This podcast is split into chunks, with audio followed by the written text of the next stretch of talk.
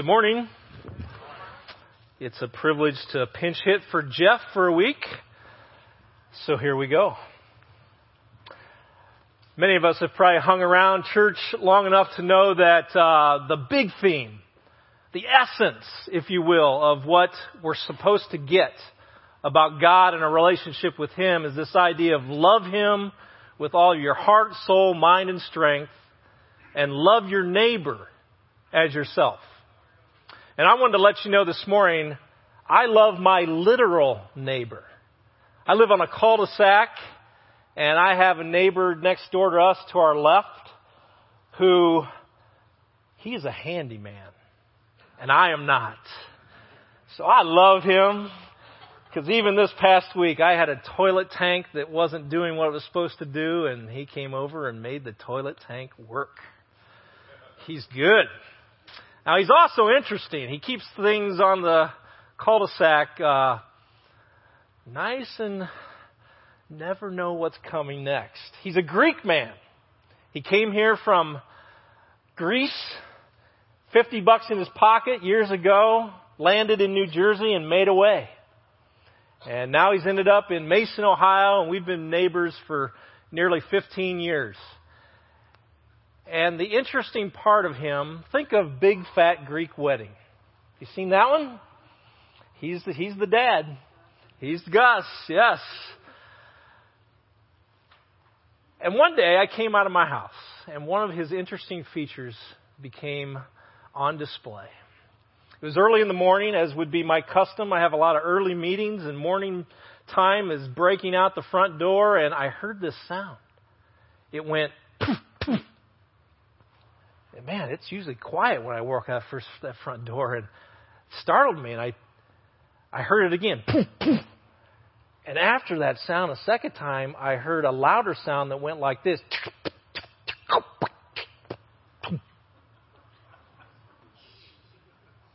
My neighbor had a BB gun pointing out the front door of his house, and he was shooting squirrels, and they were falling down the tree to their death on the ground. Now you might ask, why does your neighbor do that? Is that allowed in a subdivision? Probably not. He does it anyway. But he has fruit trees on his property. He's got a peach tree, He's got a lemon tree and he's got a fig tree from his native land. And he hates those squirrels getting after his fruit. And so he takes care of them. And this morning, we're going to look at a fruit tree story. Jesus gives a fruit tree story, even about figs. And it teaches us about the theme that we're in, holiness, this morning. The context of this is we're going to be in Luke 13, but you have to look at Luke 12 before you get to Luke 13 and wonder, well, what, what are we stepping into here? Well, what we're stepping into is Jesus has been teaching his followers, most of them at this time Jews, about a theme that he wants to get across called readiness. Being prepared for an evaluation because he senses they're not ready. They think they are, he knows they're not. And so that's what we're stepping into. And, and what we're going to see is he's going to do what's very common to Jesus. He's going to state a reality and a truth, and then he's going to throw alongside of it, and that's what this word means, a parable. It means to toss alongside or throw alongside to give the reality and truth validity and to give it a amplification so that there could be understanding. So let's look at Luke 13, chapter, or verses 1 to 5. Says, Now on the same occasion there were some present who reported to him about the Galileans, whose blood Pilate had mixed with their sacrifices. And Jesus said to them, Do you suppose that these Galileans were greater sinners than all other Galileans because they suffered this fate? I tell you, no. But unless you repent, you will all likewise perish. Or do you suppose that those 18 on whom the Tower of Siloam fell and killed them were worse culprits than all the men who live in Jerusalem? I tell you, no.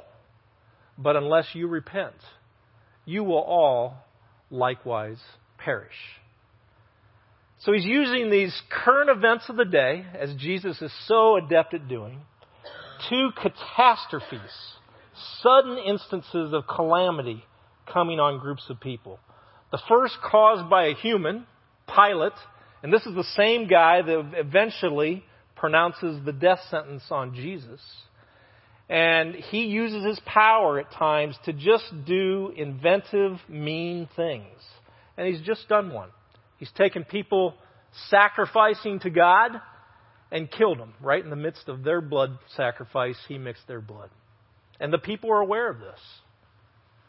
And then Jesus tosses in another one and says, Yeah, how about the 18 folks recently where the towers fell and they lost their lives?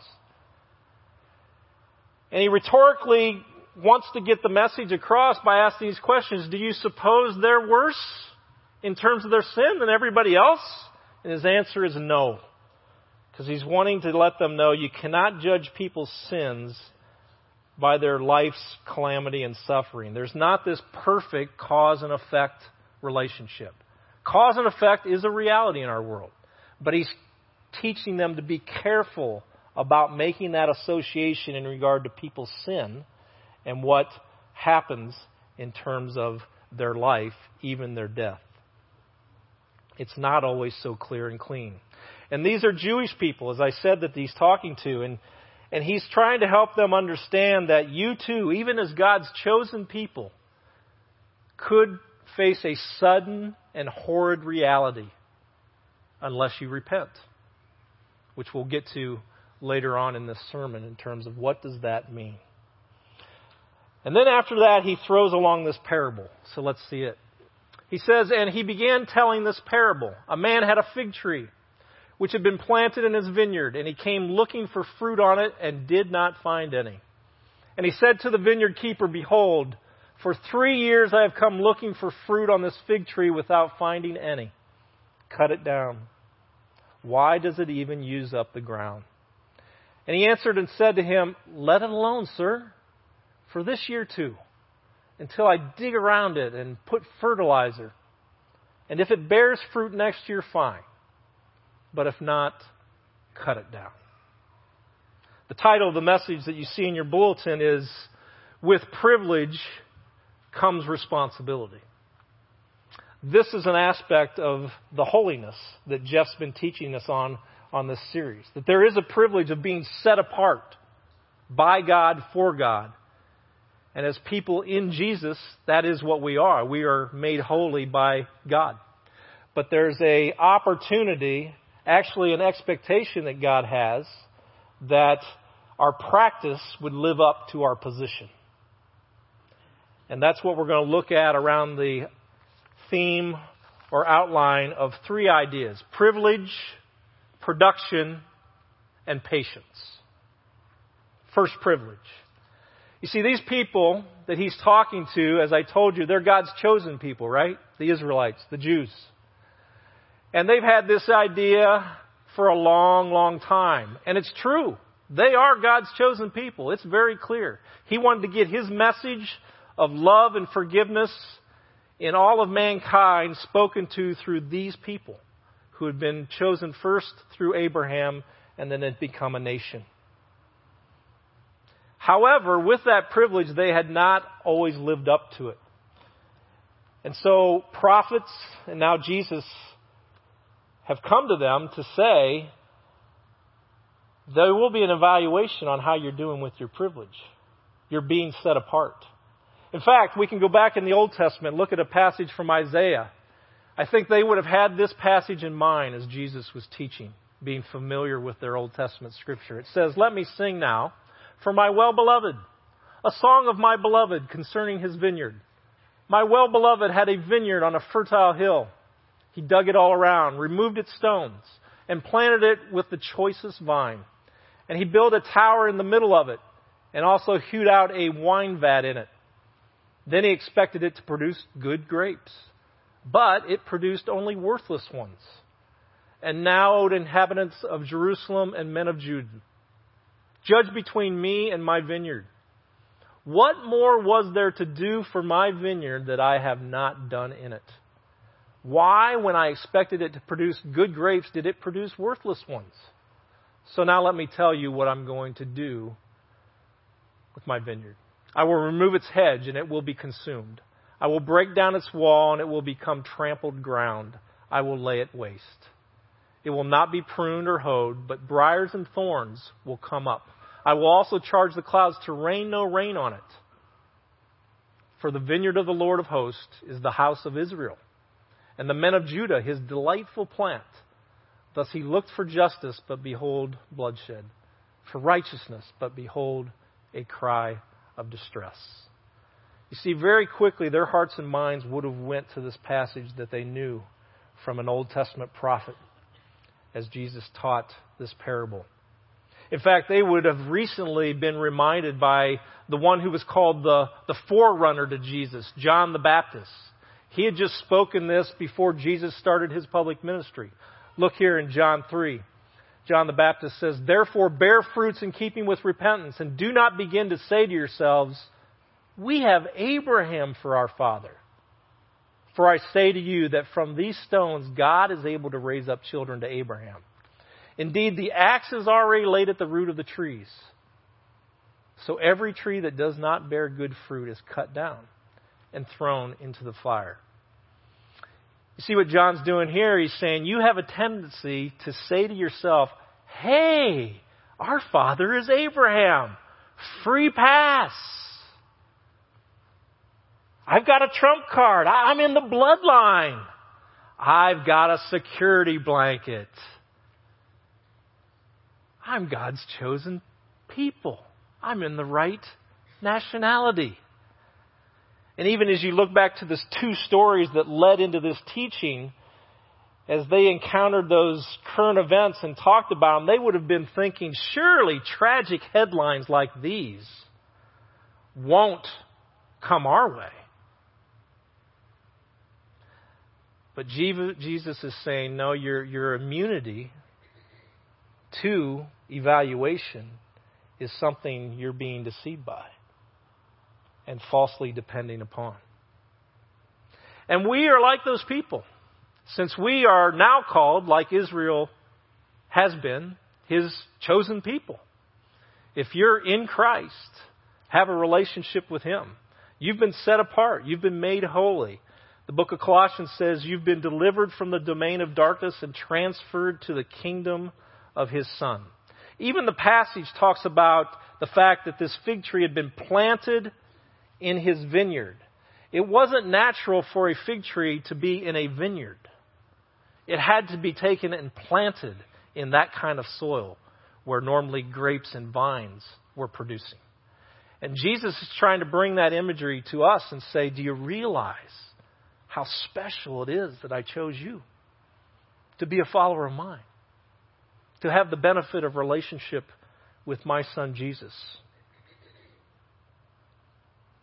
But holiness would say your practice should match your position, and your production should correspond to your privilege.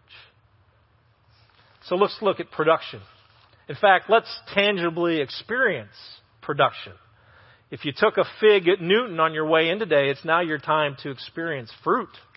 So open it up if you have it. This is not Holy Communion. I'm not starting a new tradition here at Grace Chapel. But bite into that. Oh, oh. Now, if you're like me, you would say, hey, Ron, could you find a Bible passage on Reese's peanut butter cups? You know, that, that would actually be more enjoyable. Fig Newton wouldn't be what I'd normally pick off the shelf. But I wanted to give you a taste of the fruit the sensation of the, the joy, the value, the result that we're supposed to get from a product doing what it's supposed to do. I went to my neighbor's house last night in the backyard where the fig tree is and I cut off a fig too. That's what a fig looks like. Looks like almost a mini Granny Smith apple. If you tear it apart like I did, it's got a kind of a watermelon color fruit inside. Now I was careful though. Since I know he has a gun, he wasn't home when I went to get this.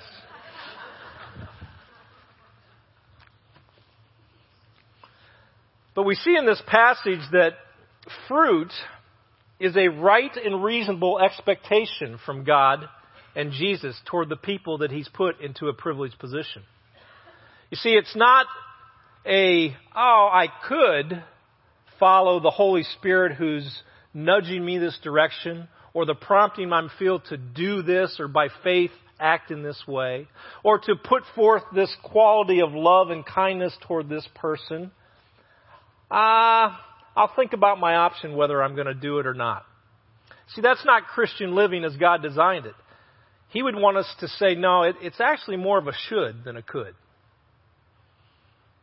You should be producing this fruit in light of where I've placed you. And I know for myself, the kind of talk that I like to have with God, because I know He means good by it, is when He points out to me that, Ron, you're operating more on could than should. Are you the master? Or am I the master? In terms of the leading and the nudges I'm bringing to your life and how you're putting forth fruit in that life. There's biblical support for this idea of fruit, and I think Jesus clearly talks about it along with Paul in two separate passages. Let's look first at what I would call the, the method of our fruit. It comes from John 15. Abide in me and I in you, as the branch cannot bear fruit of itself unless, unless it abides in the vine, so neither can you unless you abide in me. I am the vine, you are the branches. He who abides in me and I in him, he bears much fruit. For apart from me, you can do nothing. If anyone does not abide in me, he is thrown away as a branch and dries up. And they gather them and cast them into the fire, and they are burned. If you abide in me and my words abide in you, ask whatever you wish and it will be done for you. My Father is glorified by this, that you bear much fruit, and so prove to be my disciples. See, the idea here of abiding. Abiding means to stay connected, to attach firmly and fixed. And he uses this same type of imagery from nature and things that grow to help us see that the method of bearing fruit is not us grunting and working harder and being more religious. And if you hear this sermon today and you hear a guy saying, yeah, do more, be more religious, be more righteous, you're missing it. What I'm saying is get connected to Jesus be in relationship in a deep and meaningful way, and the fruit that is expected, that should be there, will come. It's the mystery of relationship with Him. He's the sap. He's the vine. Who of us have ever gone out to a fruit tree and watched a branch grunting to kick that apple off its branch? You've never seen that. It abides in the life giving vine and the roots that have the nutrients and resources for it to come about. That's the method. It's with Jesus more than it's for Jesus. Let's look at the material of the fruit. We find this in Galatians 5. Paul wrote, But the fruit of the Spirit is love, joy, peace, patience, kindness, goodness, faithfulness, gentleness, and self control. Against such things there is no law. These nine qualities, these are the things that should overflow out of one's life as fruit when they're tucked in, connected, staying with, abiding with Jesus. And take notice here. If you look at the passage in your Bible or here on the screen, you'll see it doesn't say, but the fruits, plural, of the Spirit are these nine things. It's one fruit with all of these dimensions that all come together and work together and overlap to form a life of fruitfulness. Too often I've noticed in Christian circles that I've been in that we call these the fruits of the Spirit. Almost with the idea of, well, you know, I got seven out of eight. I'm doing good on peace, but patience, eh, I don't even want to pray for that because who knows what God will do then. No, no, no.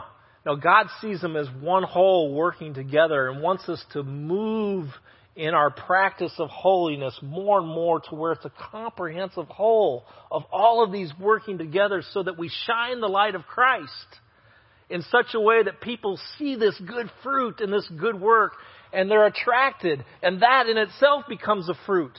Because those people are planted in other places where they can bear fruit and change lives and be a God, be a part of God's great plan to change lives in all kinds of communities with all kinds of people in all places of the world. Another dimension of fruitfulness is this idea of reproduction, which will happen if we use the method and center in on the material. But now we come to the place of this idea of production where we have to talk about the idea that's in all these passages that we read so far. What happens when there's no fruit? And you can't get past the idea of, well, there's judgment and consequence. And I know that's not a vogue topic in today's world, the idea of judgment. Judgment in many of people's vernacular is an inherent bad thing or concept. And I want to be here to here to say today I disagree. If you just think about your everyday life, if you did not use judgment, you would be in a bad place.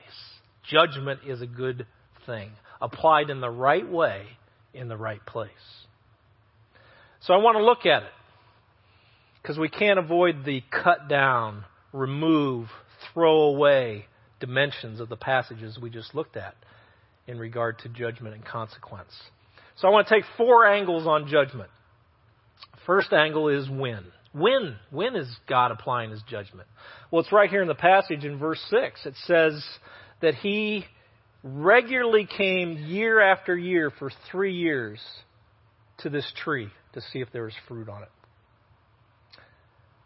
So we can surmise from that God is regular in his wanting to come do evaluation and inventory on our life. And please hear this it's a good process because he's not coming with condemnation in his being and heart. His idea is to, for our good, show us where there's not fruit and where there is fruit and what can be done about it. It's regular, his judgment. It's not just saved up for one time in the distant future, it's regular. A second angle would be judgment in regard to why. Why does he judge? Well, as I just said, it's, it's inspection for good.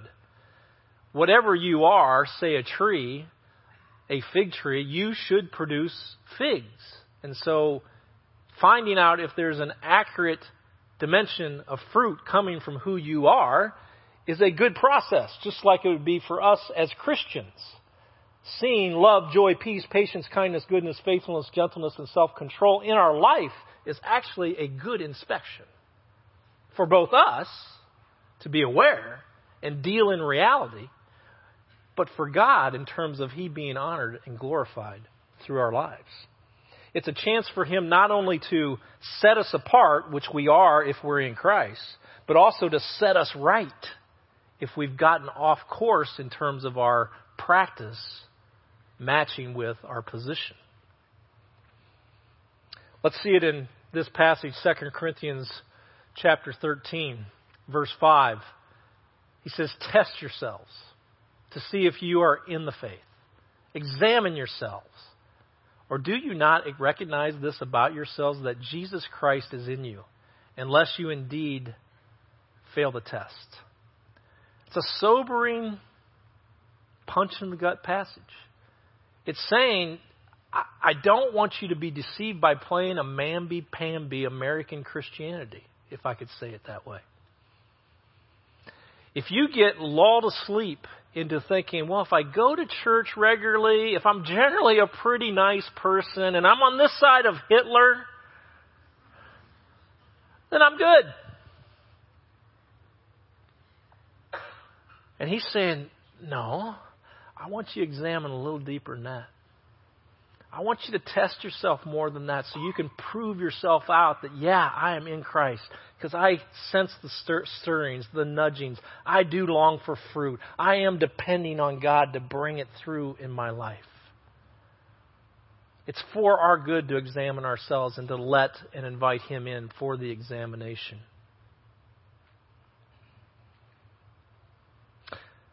A third angle who? Who, who are we talking about here in terms of this judgment? Well, I want to call out three audiences because I think they're all in view here. The first audience, the main audience in the context of this passage, is the Jewish people, Israel, the ones that he called his delight vine, the ones he said, How much more could I do than to place you in this position? They're the main audience in this context because Jesus is trying to wake them up to the reality of that, hey, a sudden and horrid experience is coming your way if you do not repent. And that particular instance, I think, in this context, is the fact, a historical fact, that Jerusalem and the temple was demolished in AD 70. That's on the horizon as he's teaching. It's going to look very much like this tower that fell down and these people that were killed amidst their sacrifice. And he's warning them about that. That they, as God's chosen people, should be careful with their privilege and not presume upon it. But it's also talking to a second audience, and that would be those who are not in Christ, who don't have a genuine, sincere faith placed in Jesus as the one who can care for the penalty of their sin and open a way to them for an abundant life relationship with Him now and also in a future eternal state. And so he's warning them that that is where you want to come. It's a relationship. It's this abiding in the vine that you want to have. Don't be deceived and get caught into the trappings of religious regulations and rules, thinking those will get you to where you want to go. They were never designed to be that way. And so he's talking to the unbeliever, the non Christian, the one who is not following Jesus, saying, if you remain in that state, there is a judgment that would say, I never knew you. And there would be an honoring of your free will decision to stay separated from God for all eternity. There's a third audience, and that audience is probably most of us. The person in Christ, the one who has made that genuine, sincere heart statement to God to say, I want you. The songs we sang today were so illustrative of that. You're the source of my life. In this life and the next, I need a payment for sin. Only you can do it. I entrust my faith in your ability to do that, not mine. To give me a new standing, a relationship as a son or daughter in your family. With those people, their us is still a warning there's still a judgment for not taking that privilege for granted, for not having fruit come from that relationship that He's given to us.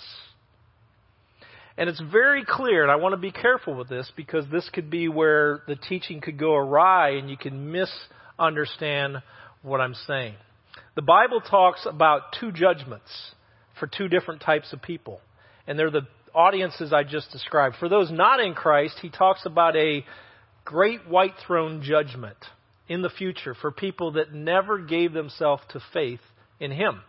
And it would be, as in Matthew 25 describes, a separating out from those that he said, I knew you, come into my kingdom, the sheep. And those that he calls the goats, the ones who he said, I never knew you. You may have done religious things, but I, I never knew you, and your heart was never sincere toward me, to where their eternal state would be separated from Him. That's not the Christian. The Christian has a judgment that's called the Bema seat judgment. And that judgment is not as to whether or not you were in relationship with God, but about what you did with your relationship with God. How did you build upon it and have fruit come from it? Let's look a passage where he, that is taught by Paul. 1 Corinthians 3, verses 10 through 15. According to the grace of God which was given to me, like a wise master builder, I laid a foundation, and another is building on it. But each man must be careful how he builds on it. For no man can lay a foundation other than the one which is laid, which is Jesus Christ. Now, if any man builds on the foundation with gold, silver, precious stones, wood, hay, straw, each man's work will become evident, for the day will show it because it's to be revealed with fire.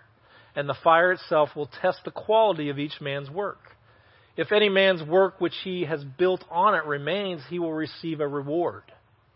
if any man's work is burned up, he will suffer loss. But he himself will be saved, yet so as through fire. Do you see it? It's clear. We will all come under evaluation. He would invite us to stay under evaluation, even now, because he wants us to see that the precious stones, the silver and gold, are the fruits that he would want to reward. But the hay and the stubble and the straw, he's going to do away with because they weren't works in accordance with our privileged position.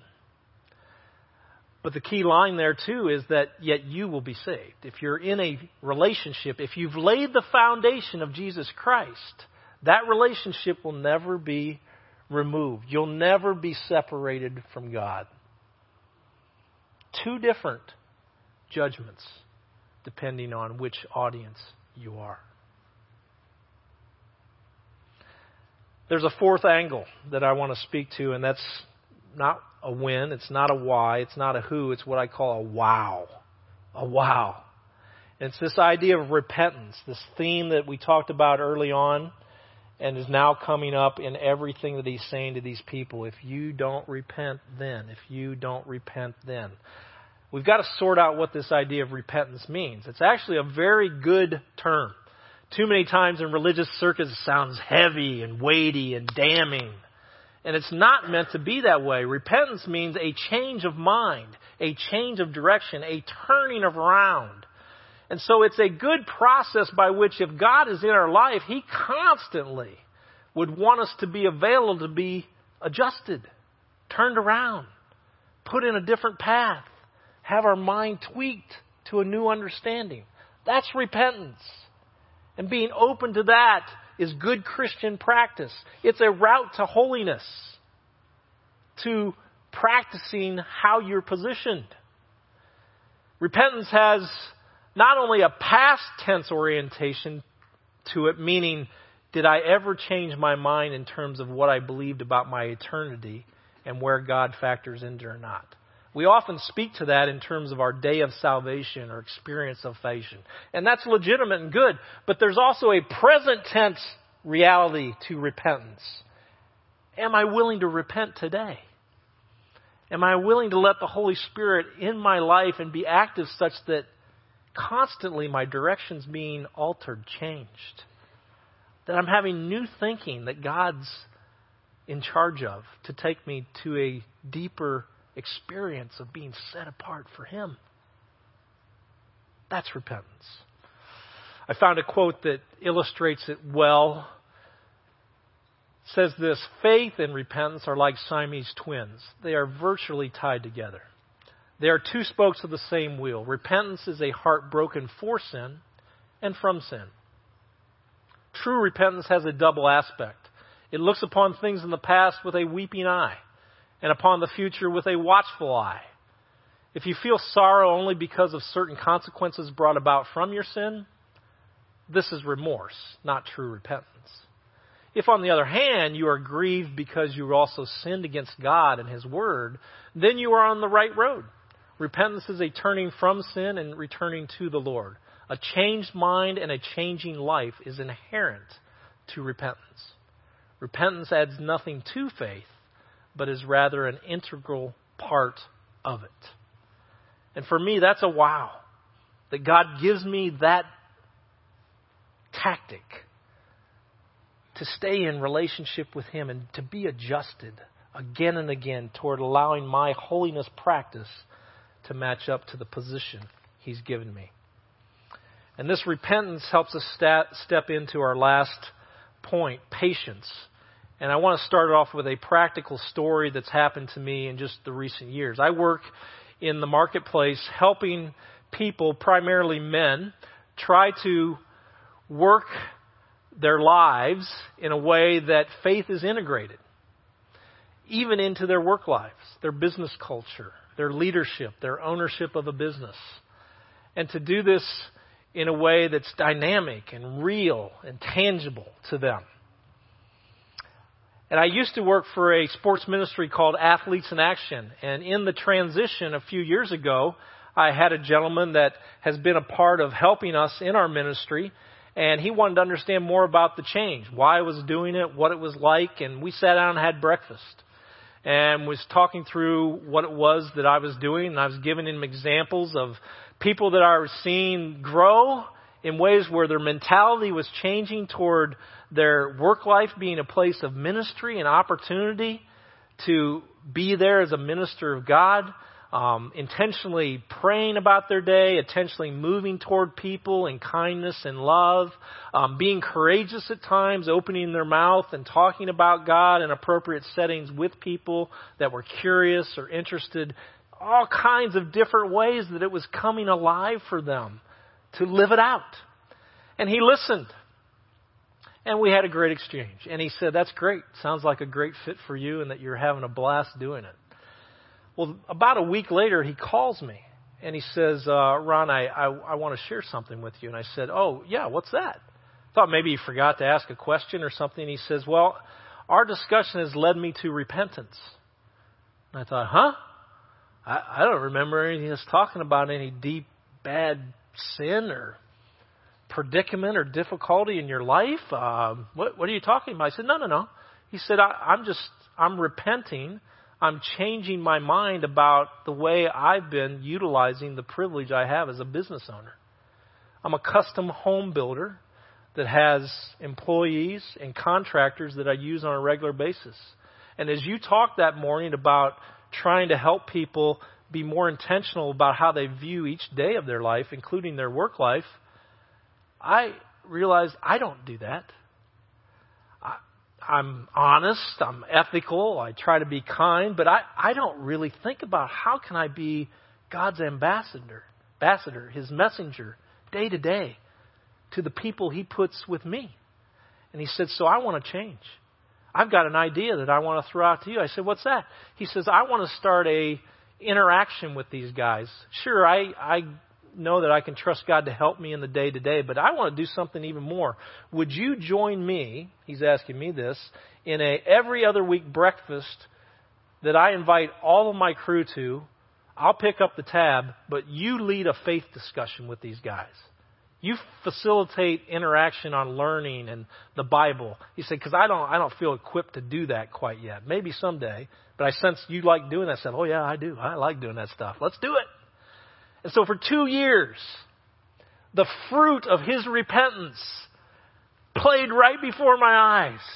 I saw these guys come to these breakfasts and it was a, a welcoming environment. They, they knew they weren't going to get preached to or shaken down for how they were living their lives per se. But the Word of God and the Spirit and the atmosphere of the interaction was going to do what it was going to do. And so I saw guys open up the Bible for the first time ever in their lives.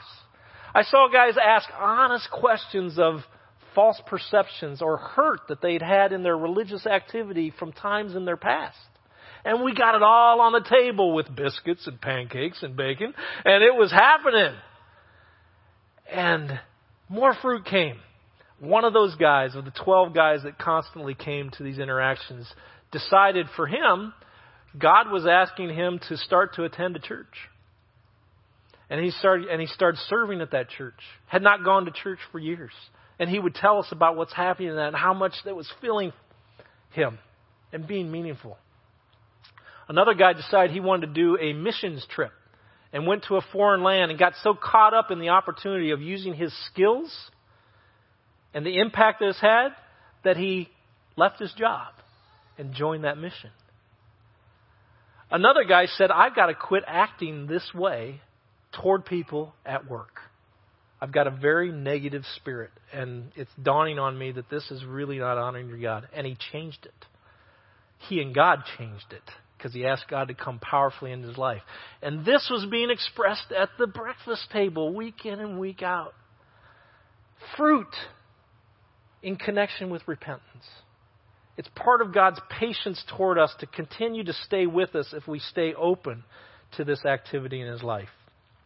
2 Peter 3 9 speaks to patience. The Lord is not slow about his promise, as some count slowness, but is patient toward you, not wishing for any to perish, but for all to come to repentance. You see, Peter captured the heart of God. He doesn't want the negative consequences from the evaluation to come on our lives. He's long suffering and patient. Wants us all to come to this dynamic of a repentant lifestyle where He's constantly massaging us to a better place in our practice of faith.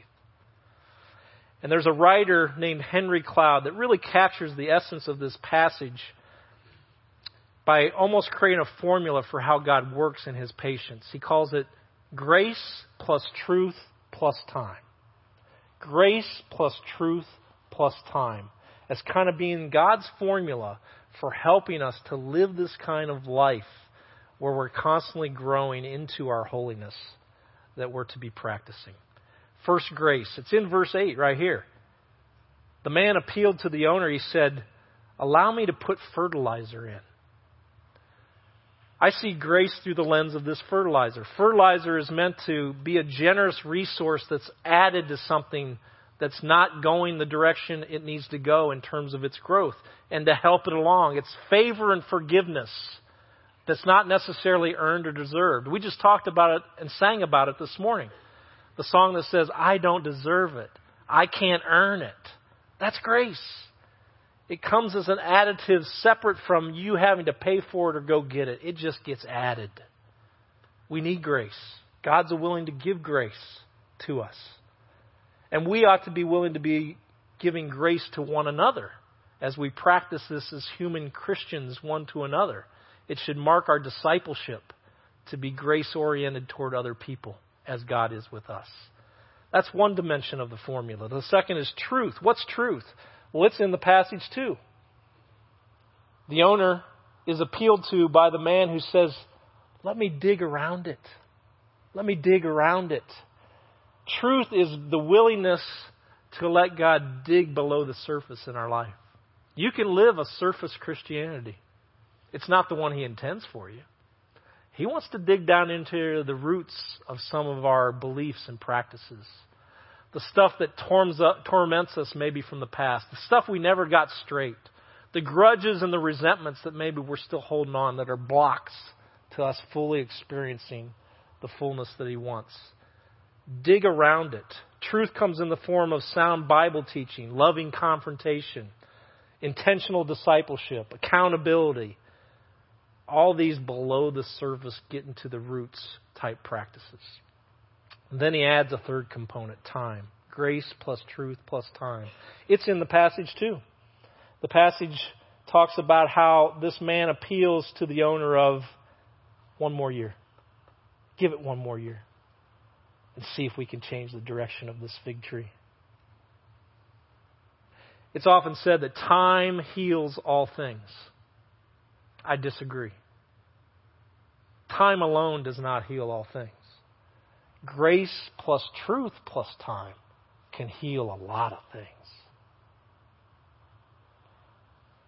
But if we rely on time alone to heal things, I think we actually presume upon God's patience. There's no way around it in this passage. God says there is a time where He will come for evaluation that's full and final. And time is up. It says, but if not, after one year, cut it down. A final story to conclude that I think helps wrap this up. It was very helpful to me, even as a young Christian man in college. I heard this story. And it's fictional, so know that, but it does speak to spiritual truth. The story is about Satan gathering together a council of his demons. And he's wanting to do what Satan does. In his evil ploys, he would want to distract us from God. He would not want us to be in a growth posture toward God. He would not want us to know the truths that we're talking about here today of His grace and truth being poured into our lives and available to us. And so he asked these demons, How can we torment the people? And in this council, one man steps up, one demon steps up and says, I got it. We'll tell them, we'll scheme to show them that there is no heaven. No heaven. We'll convince their minds and hearts of that. Because if we can get them to believe that, then this whole idea of judge and judgment, they'll feel like there's really no reward that the Bible talks about to them practicing their holiness to match up to their privileged position of holiness. That'll be a great deception. And the council of demons said, ah, pretty good. But there was a second demon that said, no, no, no, I got a better one. I got a better one. Let's deceive their minds with the message that there is no hell. If there's no hell, then it's all loose. They can be indifferent. They can be apathetic. They can be rebellious. The whole consequential element of this judge judgment thing will be no factor. That'll be a great deception. And the council of demons said, huh, that's, that's pretty good. But a third demon rushed in and said, no, no, no, I got the best one. And the council looked at him and said, What better could you get than those two deceptions? And he said, I got it. It's this. We'll train their minds to think that there's no hurry. No hurry.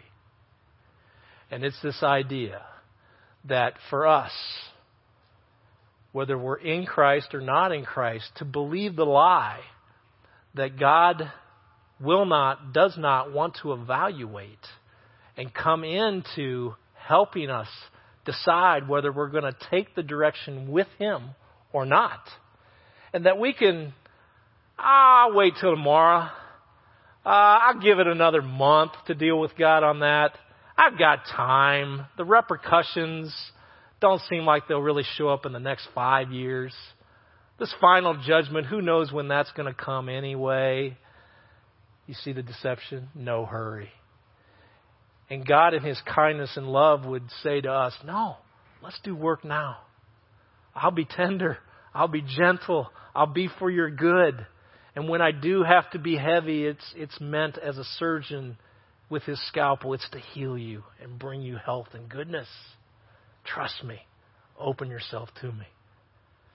May we not be a people that buy into the deception of no hurry, however it is that God is asking us to come and deal with Him in evaluation of our own lives. Let's pray.